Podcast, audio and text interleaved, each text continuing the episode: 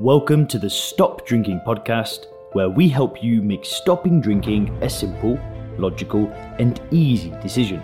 We help you with tips, tools, and strategies to start living your best life when alcohol free. If you want to learn more about stop drinking coaching, then head over to www.soberclear.com.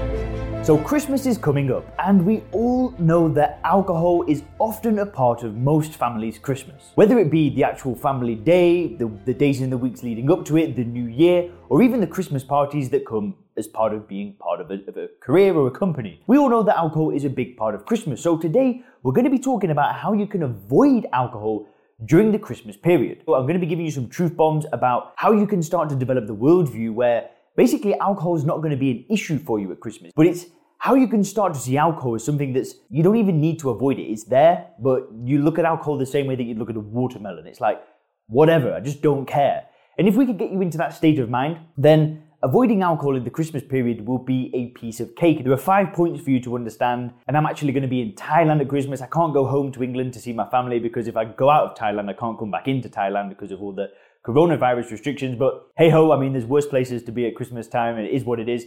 And yeah, let's just get straight into it. So, the first thing that we've got to accept, right? We've got to accept that alcohol is a part of life, right?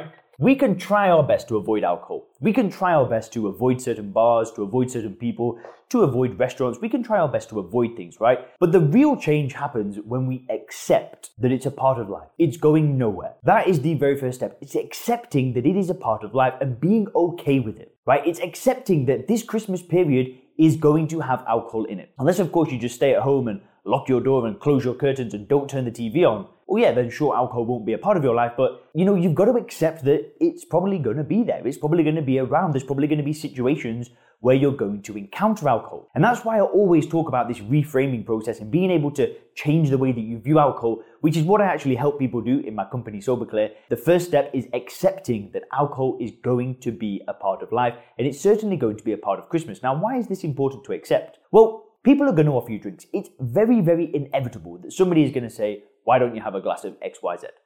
Right? This is why point two is so, so important. This is the game changer. And again, it, it, it comes around that theme of acceptance, right? We've got to accept that most people think alcohol is a good thing. So if we've accepted that we already know that alcohol is a part of life, it's going to be a part of Christmas, it's going to be a part of New Year, well, what's the issue then? Well, the issue is that other people are going to offer us drinks and we're going to see alcohol, we're going to see the way it's advertised, we're going to see the way that it's marketed, right? And when our friends and our family or work colleagues or the people that we admire and that we respect offer us alcohol, we can sometimes start to question it. We can start to say, hmm, maybe that's a good idea. And when it's the people that we love and we admire that are offering us these alcoholic drinks, well, it can be sometimes hard to say no. Not because you actually want the alcohol, but you don't want to upset your friends. So this point is so important, right? We have to accept that most people, 90%, probably more, of this society think that alcohol is a good thing. They actually truly believe that there is a benefit to drinking a poison, right? A fancy marketed poison. People seriously believe that. Crazy, right? Crazy when you've reframed the way that you view alcohol, but you've got to accept that most of these people see alcohol in a very specific way, right? They've not reframed the way that they view alcohol. They've bought into the conditioning, they've bought into the lies, they've bought into the illusion that drinking poison is actually going to make Christmas a more enjoyable time, a more enjoyable period. It ain't. It's not true. But we need to understand that these people that that we may have to say no to, that we may have to reject, that we may have to say, dude, I don't want to do that. We need to understand that whatever their reaction is, is not actually it's nothing personal, right? If they if they start to go like, dude, why why would you not want to do that? That's got nothing to do with you. You've got to understand that it's got everything to do with them and their worldview and the way that they view alcohol. If they truly believe that alcohol gives them something, they are going to keep drinking it and they're going to want to give it to their friends because they actually believe that it's a good thing. Whereas when you've reframed the way that you view alcohol, you don't want to give it to your friends anymore. You don't even want to drink it, right? So we've got to understand that most people have not reframed the way that they view alcohol. Right? They, they believe the conditioning, they believe the illusions, they believe that there's a benefit, and they believe that it's enhancing their life. So when you say no to that person, and that person then, you know, like I said, like they're just like, what, what are you crazy? Is there something wrong with you? Are you an alcoholic? What's wrong with you? Just have one.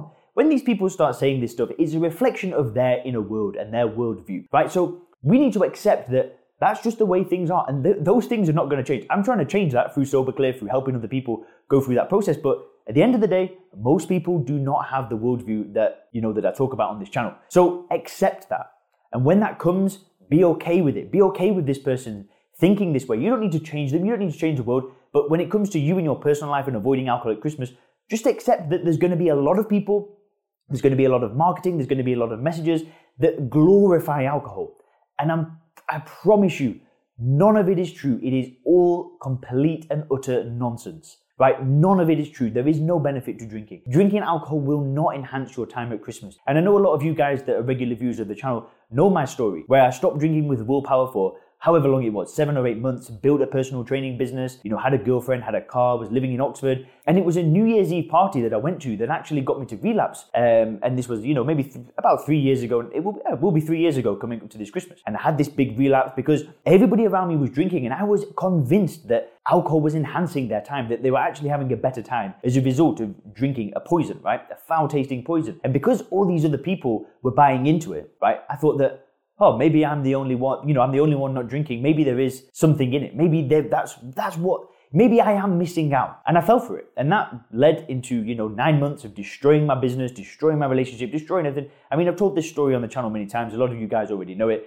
But the point of the matter is, is that I fell for it because I didn't accept that most people think alcohol is a good thing when it's not. Right? That's because that's what, and that's going to lead into the into the third point. And it's, it's, it's all about changing the way that you view the drinking slash alcohol. So because you know, during that time that I stopped drinking with willpower, I hadn't changed the way that I viewed alcohol. So even if those people was, you know, they were like having a good time and whatever, I felt like I was missing out. I looked at that and I thought, damn, wish I could just have one or two. Wish I could just have one or two. And this thought was in my mind all night until I eventually succumbed to that thought. But I hadn't done this. I hadn't reframed the way that I viewed alcohol. I still saw it as something that enhanced life, right? And then you've got all of this additional pressure, all of these different people, like I said, all the marketing, all the build up to these events, to these Christmas parties, to these New Year's parties, and so on. Well, you combine that with actually thinking that alcohol is a good thing, and you've kind of got yourself a recipe for failure. No offense, and I'm really sorry that if you're not in that state of mind where you've fully reframed the way that you view alcohol, then you know, it might be a little bit of a difficult scenario. So that's why I talk about this reframing process. And I've spoken about how to do it on the channel before, but just to kind of recap, you know, it's about hiring the coaches, going through the programs, reading the books, finding a solution that works for you, finding a way for you to build a new paradigm where alcohol just doesn't fit into the equation of your life anymore. It's so, so, so critical. You know, I've got so many videos on this channel talking about different concepts, helping you build this worldview, piece things together, try to get this proper worldview where you see alcohol as a poison, right? You can look at a bottle of vodka the same way that you'd look at a bottle of bleach. Why the hell would I drink the bleach? It's 100% possible for you to see alcohol the same way because that's all it is. All it is is a poison. There's nothing else to it. And that is why I hammer this again and again and again. And if there's one thing that you get from this channel, right, I'm not saying you need to join my program, but I'm saying that you need to go through this process no matter what approach you take, even if you go to AA, if you go to rehabs, if you're using medication, if you're using hypnotherapy, whatever it is, right?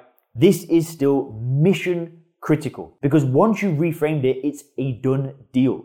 Why would you ever want to go and drink bleach? Do you think that if, if all of a sudden the TV started showing bleach commercials of how drinking bleach is the new thing that's going to add three years onto your life expectancy, that I'm going to start drinking it? What about if they said, oh, well, bleach has actually got a lot of great antioxidants in it? Dude, you must drink some bleach. You know what I'm saying? This is the same way I see alcohol, right? You can tell, you can, you could give me any crap, and I'm going to see right through it. Any marketing about alcohol, any kind of message like that, I'm going to see right through it and see the poison, right? And that is why I hammer this again and again and again, because that means that if you reframe the way that you view alcohol and you go to these Christmas parties and you see these drinkers, and these drinkers are saying, go on, have one, have one.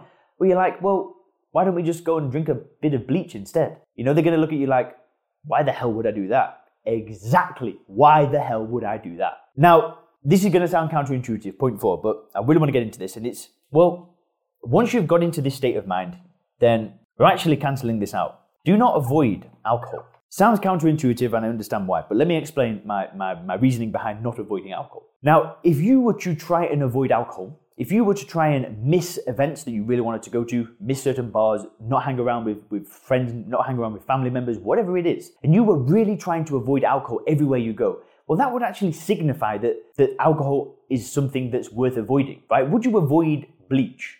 Let's say you've given up bleach. Are you going to avoid bleach? Maybe not the best example, but you kind of get the idea, right? Why would you try to avoid it? It's a part of life, it's going nowhere. And if you can see it for what it is, then why would you ever want to even bother avoiding it? It's nothing. It's just, it's, it's, it's like a watermelon, right? Who cares? So I say don't try to avoid alcohol. Don't try to avoid it. You should still go to these Christmas parties. You should still go to these events. And a great way to understand this is to go to events because you actually want to go to the event. You're not going to get smashed. You're going because you want to hang around with the people, the friends, the family, the work colleagues, whoever it is. Don't avoid don't avoid an event because alcohol is there if you're going for the right reason, right? If you're going to hang around with a with a group of you know kind of friends, acquaintances, that kind of thing, that every year at Christmas time they all meet up and drink ten pints and just behave like idiots. If that is something that you are going to go to an event of like you know five guys or five girls, and that's what you do every year, then, well, you might not want to go to that event because it sounds like a pretty sad activity anyway. No offense if, if that's like what you guys do, but it doesn't really sound like an enjoyable activity. What I'm trying to say is that you don't need to avoid alcohol, right? If there's an event that you've got no interest in doing because the, the event only revolves around alcohol, then why the hell would you want to go in the first place, right? Would you want to go to a group of people drinking bleach? Absolutely not. But if you've got an event that is going to have alcohol involved, but there's going to be great food, great laughter, great energy, great people, there's going to be kids there, you don't need to avoid it. You don't need to avoid alcohol. But that is why point four, uh, sorry, point three is so important, is because you need to reframe the way that you view alcohol so you don't go to these events and think, damn, wish I could have one. Which leads me into point five, right? And it's do avoid things that you don't truly enjoy.